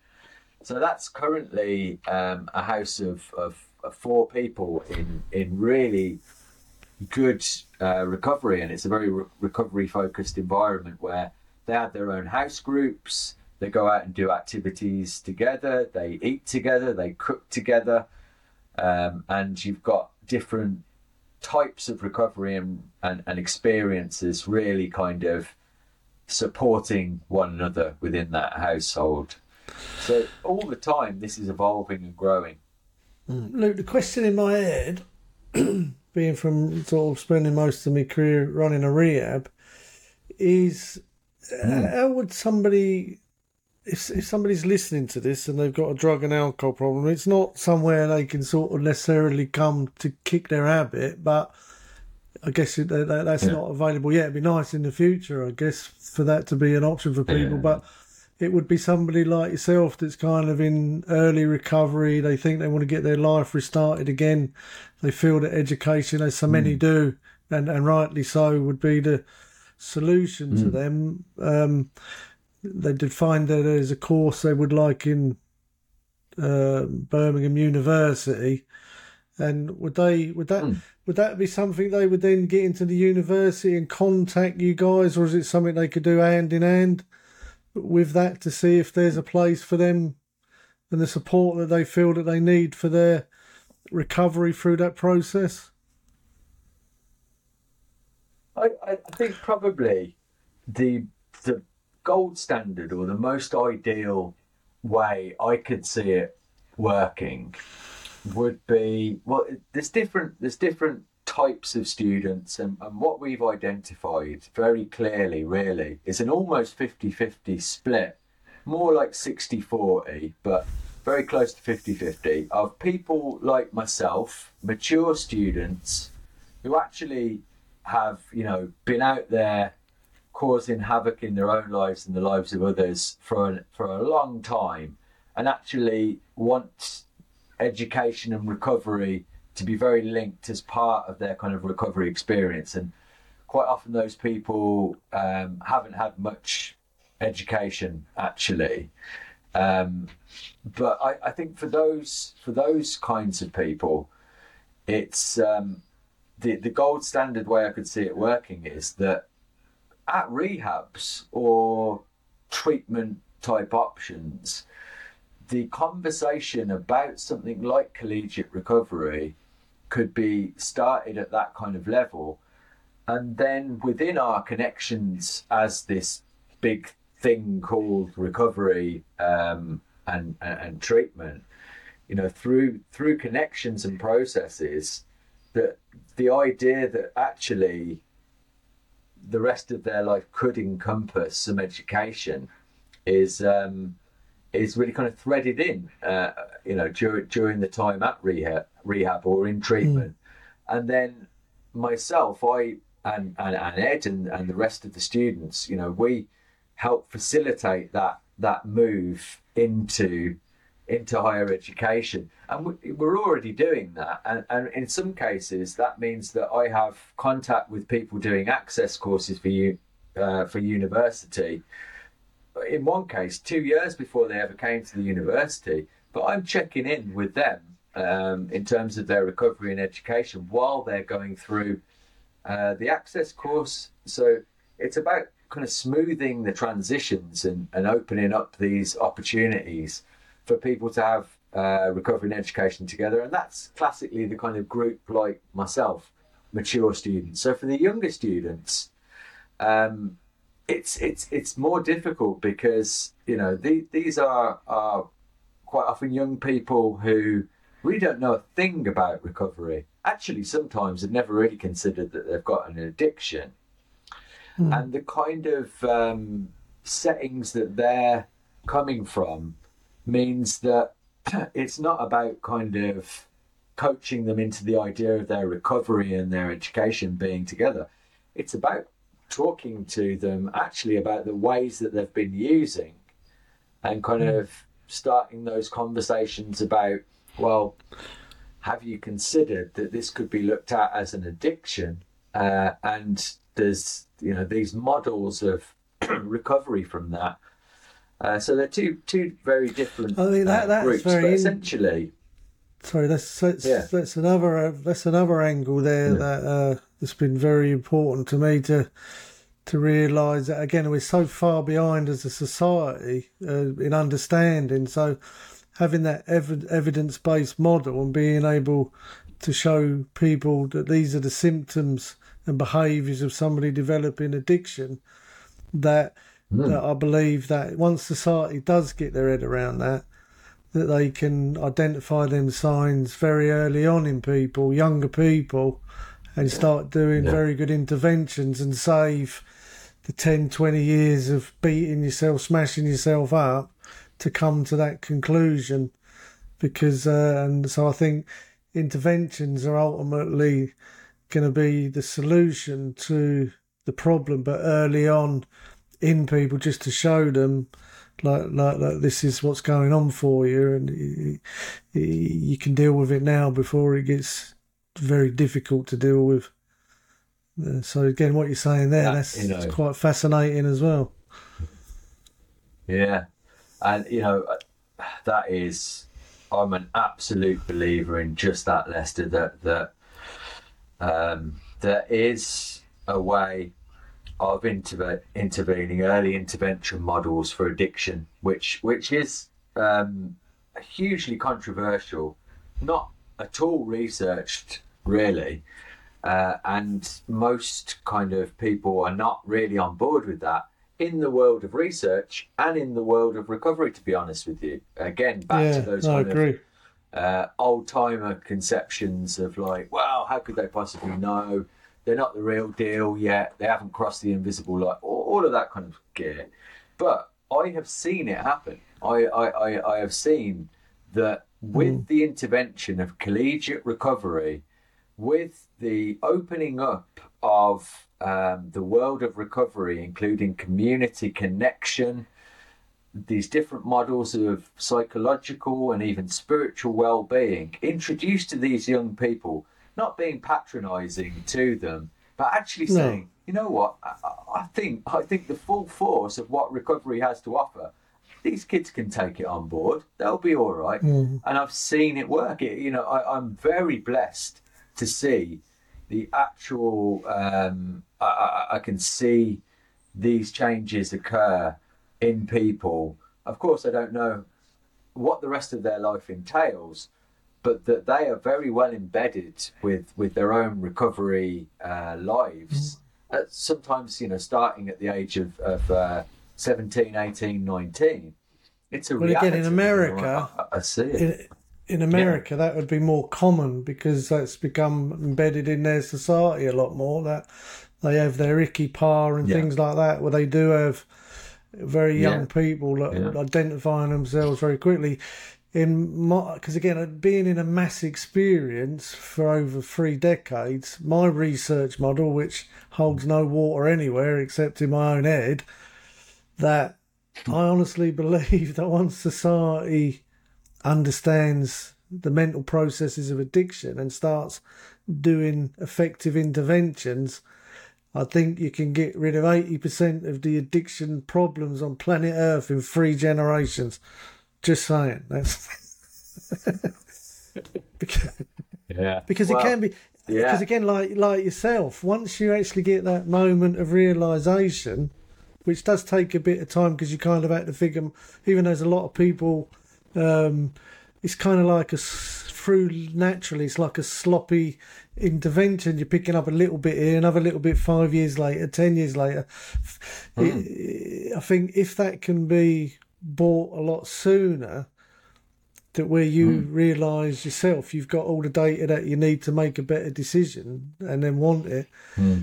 But it doesn't take long after that period to then start improving your life. But I think the older you get, the more damage that you do, the more difficult, the less you actually have the ability to hear through lots of reasons. Because again, you know, whatever the problem that starts people's addiction, then addiction itself causes so many other issues and makes it harder and harder for people to hear. and to read the feedback of their life. Hmm. And and, uh, and Yeah. if you don't develop the the clarity of mind at some point, and again, this is why I struggle with the harm minimalisation. My biggest problem with it is some of them chemicals you're giving people are making it impossible for them to recover because it's dumbing their brain down too much, and that's a bit of a mm. bit of an issue. And I think in the future, maybe the better medications will all be a part of people's journey, but I don't think we're we're quite there yet. But but I do believe that knowing that this is a treatable problem, but it, it needs to be understood, and and again, it's, it's going to be founded on guys like yourself getting that research. Getting that research to the people that can understand it and then start making better decisions for us. Yeah, I you know it's uh, let let's hope that um, that kind of through through better than well through the collegiate recovery program at the University of Birmingham as a kind of model going forward for other universities to take on board and and you know we're already offering that as a kind of freeware you know uh, it, it's it, we're not we're not trying to create a private um, market or model here. We're, we're this is open source material. If you're interested in starting something like this at an educational institution, we are developing the research. Here you are, have it. You know, crack on. Let's let's let's let's start. Let's get this movement happening, and then over time, yeah, I think you know some of the credibility that um, addictions and recovery research has gained in America is because they've had collegiate recovery programs there since the 1980s. They've had academics openly in recovery at the front of lecture halls for a generation now. Uh, you know, we're far behind in that sense in, in, in the UK. And, and, you know, there is a deep suspicion amongst the treatment system um, of recovery um, that I know it's quite a lot. And, and we don't want to be too, too cynical about that, but I think sometimes they're very threatened about what we can offer. Um, and, and actually, there is there is a notion that that, that, there, re- that there really is a solution in what we have to offer, which would render some of their treatment options um, unneeded quite often. So yeah, I you, you know there's there's a lot there's a lot to there's a lot to the subject, but um, collegiate recovery, which hasn't really happened in in uh, Europe before, I think is going to be a really crucial part of the evolution of of uh, of, of recovery in uh, in this country. Um, you Yeah. it's a Is there any other of it. And colleges or young students- universities? Sorry, Yeah. yeah. delay there. Is Yeah, it- there is. is there- is it- Sorry, go ahead. Yeah, there's there's there's um, at Teesside University uh, there is um, Recovery Connections, so it's slightly different model from ours. Um, Smith's organisation, Recovery Connections, um, actually kind of administers and delivers recovery uh, at Teesside University. Not employed by, so it's kind of a third sector organisation recovery uh, lived experience organisation, a LERO, delivering um, recovery or administer, uh, administering uh, recovery at the university. Slightly different from our model, where I'm employed by the University of Birmingham, so Ed. We're kind of embedded within the system there. Both of those different models have their have their uh, benefits and uh, costs. Um, but you know that's the whole point really is that it's going to be different in every different part of the UK and in every different kind of organization so we can't just have one one size fits all in terms of collegiate recovery because if you take it to from Birmingham to Teesside it'll be a whole different uh, administrative setup bureaucracy uh, just the culture of those different cities is different um, so yeah, it needs to. We need to develop a truly kind of representative and inclusive movement that can act as a framework for all these different cool things that you can hang on it. Could be there could be some amazing, just alternative and innovative uh, programs in in who knows Bristol, something very different happening in Bristol than Edinburgh, and then you know we all come together to create this this uh, wonderful knowledge base and hub mm. of recovery um, in in the UK. Yeah, I do. I do. I worry. I do worry. You say that. I do worry a bit about the twelve-step fellowship because even though I think it is, from my personal experience and what I've learned, is that it's it it seems to run very minimally in what it could be, and I don't think that. Mm. But it also does incredibly well with that minimal what it could be. But I think sometimes the traditions that that have been set, I don't think they could have imagined what the future was going to hold in terms of, you know, where we're at, understanding the brain and technology and stuff like that.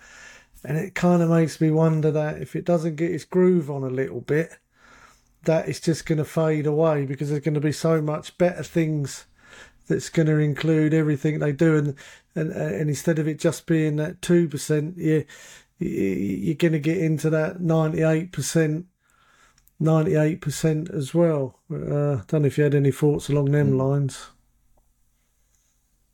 Well, um, my gosh, yeah, that it, it is a huge uh, subject. I still think that there is something utterly radical, completely amazingly pragmatic, uh, that is a kind of, and I'm using kind of academic language for this really, but it's a kind of technology that the um, that the 12 steps happened upon. Uh, of course, it doesn't belong exclusively to 12 step recovery, the notion that there is something inherently problematic with the human conception of a self. Uh, you know, the, the uh, Bill and Bob and the first hundred members came across uh, a lot of these technologies or learnings that had, that had happened in culture before, but for me, in my own personal recovery, they are indispensable. Um, these these notions are the crucial difference between my own personal recovery being utterly self-propelled and having being honest about the experience of how that occurred in my life before compared to the this is the, the kind of technological bit really i know it sounds strange to call it a technology but in academia sometimes you use that word to indicate new and novel approaches that come through learning and research to bridge gaps. Now, the, the you know the, the, the, the gap that was bridged there, the technology of of the spiritual element of recovery, is so. It's, it's you know that two percent that you speak about. It is just the foundation on that level that I need to mm. look from outside of myself for a solution to this problem and open my experience up to this notion of transcendence, of, of, of higher power in my life. So I think, you know, the 12 steps has absolutely nailed that. And it's mm. become indispensable. It's part of the DNA of recovery.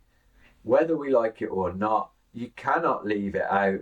It is, you know, looking at a kind of DNA strand it's a crucial element of that. You can't really take it out of the evolution process now. It needs to be there. Yeah.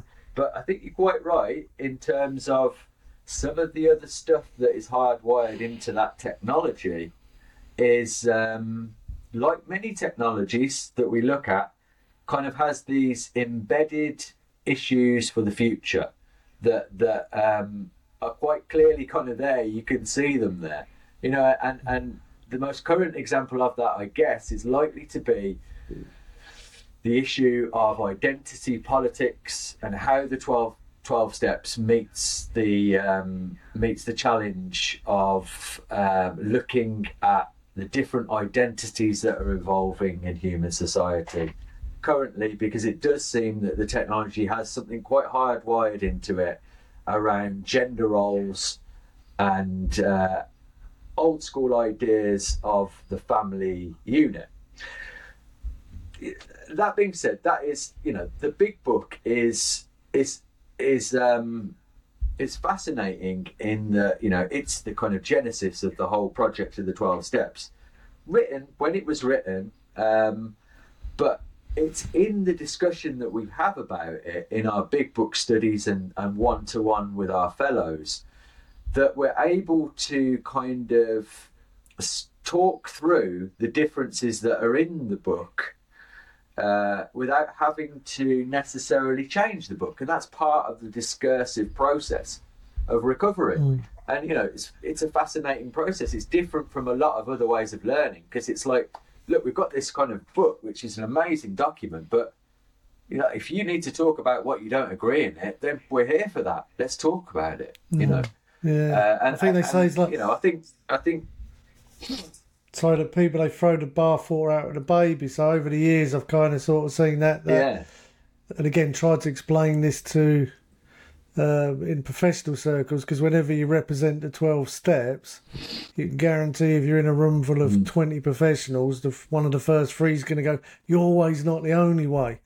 Which again, I understand what mm. you're saying, but these principles hmm. that are embedded in this. Mm that that for example, uh, you know, if you've got resentment, then forgiveness is going to be necessary. So if your program doesn't contain some form of forgiveness, it can be Christian, Buddhist, Granny Smith. It doesn't matter what kind of forgiveness it is, but that is indispensable to the treatment of most of these people. So to say it's not the only way, it's you're focusing too much on the dispenser not what it's actually dispensing, and the principles I think are indispensable.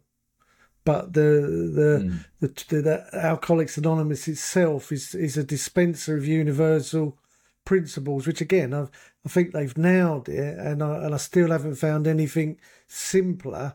If you could just take away a lot of the issues that people have with the actual dispenser, which ultimately, like we said at the beginning, was sort of upper class uh, American sort of Christians of the 1930s. But if you can get past all of that, which again, I was lucky enough to be uneducated. So when people were going, oh, this book was written by, you know, middle class, and I'm like, how do they know that? I, I couldn't, I didn't have the education to, to have a, to understand what they were saying to me. It was just these 12 steps, these 12 principles that if I try and apply them to my experience, that they were going to help me find a power greater than myself, which again doesn't have to be a god or anything like that, but just I can't afford to be stuck in this this this I don't even want to say unhealthy self, but there's a there's there's something again I'd call it closed minded. I can't be afford to be closed minded. Mm. It just doesn't go well for me.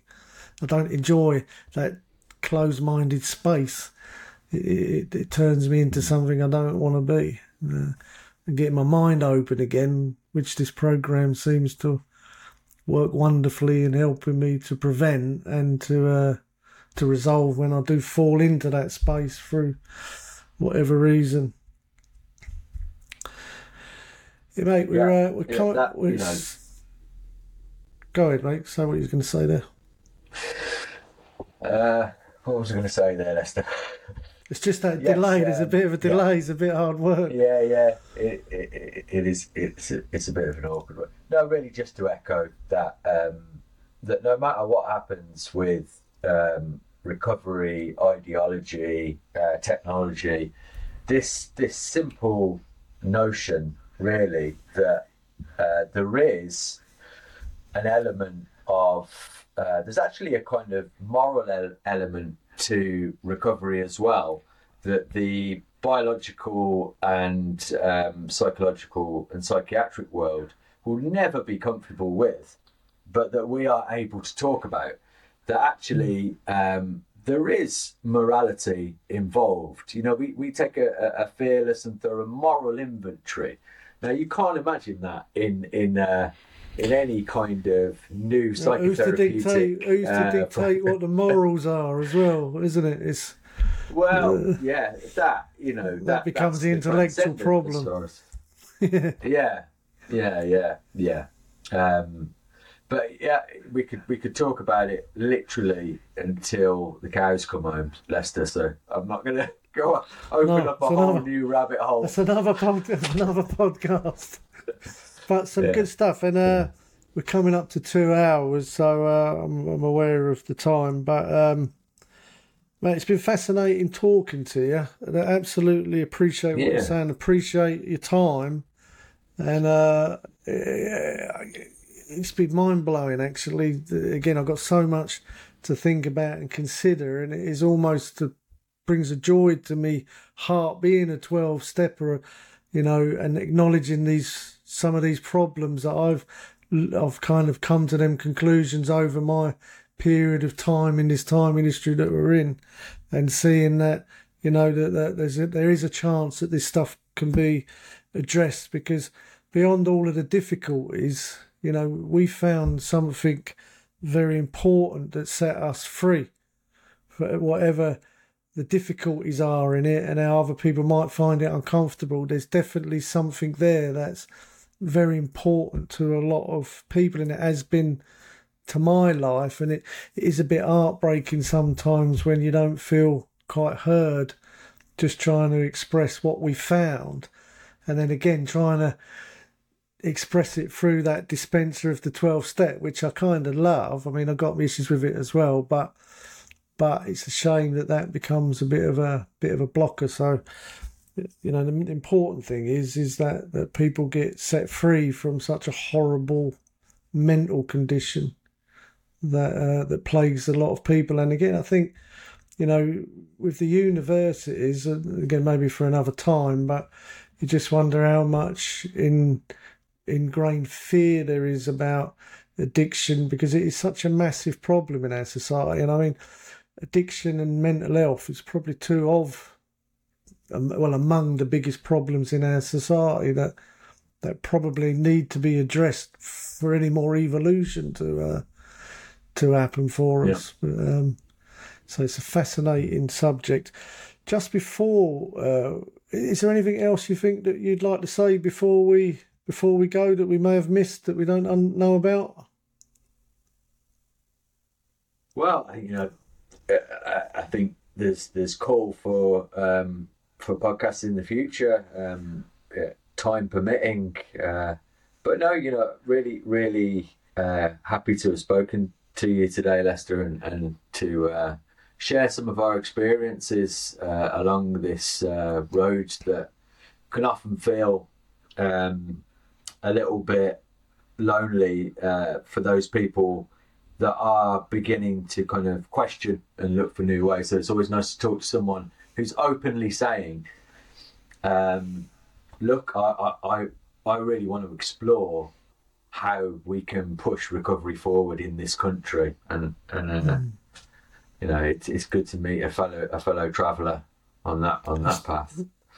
it's time mate and if you don't mind we'll get back to you uh, when you've got some time and do some more podcasts on some of the other subjects just one little quick thing that's on my mind i'd just like to get a little insight because you know they made that nos that uh, laughing gas illegal today Yeah.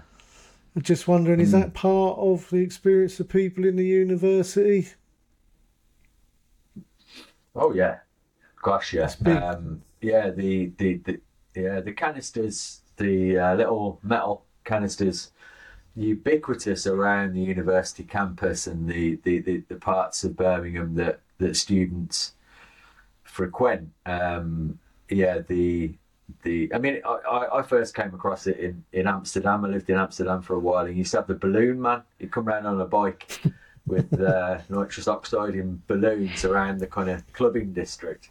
But now, again, you see it's it's it's uh, it's the kind of the the economics of um, of the model of how those young people get that substance. You know, it's all tuned in such a way to make um, a business model that works. Um, and I, I believe that they, you know they, they buy these canisters wholesale from you know particular um, areas of, of the internet, and they previously had done you know in a legal way. where there is a market, capitalism as a kind of entity, you know, just thrives uh, in in creating the product and the availability. So that you know that technology is the technology we're up against uh, as a society, and as you say, you know, addiction is probably the number one issue uh, that highlights what's going wrong in the lives of communities, economic macro systems, and everything. We we uh, the the, the culture of dependence is absolutely is widespread. So these recovery models and technologies need to to, to, to frankly kind of open up about that. The laughing gas being made uh, illegal, um, you know, is that gonna is that gonna solve the problem? No, absolutely not. You know, and again, we need we need uh, grown up policy that looks at the spectrum and continuum of um, of the uh, of addiction and recovery. We need people to be alive for them to recover. You know, mm. I I wouldn't be here today. I'm sure I, I, wouldn't be here today without without clean one mil needles and uh, and and a methadone program uh, at a point in my life. I wouldn't be a Lester. I'd, I'd be brown mm. bread. There's no no question about it. But um, the fact that those two worlds can't talk to each other and see what they have in common now. And, and, and fall into their quite often petty little uh, political ideologies uh, and, and, bicker back and forth in order to gain the favour of commissioners and council um, is, is, is utterly tragic because um, there is a way of doing the continuum of harm minimisation into recovery in a grown up, joined up way that recognises keeping someone parked on a methadone script for longer than a year is kind of against their hmm. human rights, to be honest with it's you. terrible. Based yeah. on what kind of system? Yeah. So yeah, again, I, I, veer off, but yeah, the, the debate of of legislation around substances is so reactionary and based on uh, quite naive political ideologies quite often. Um, and uh, Ed always has a good way of putting this um, that that we kind of we instead of looking for what the common enemy is, uh, we kind of circle each other and shoot inwards.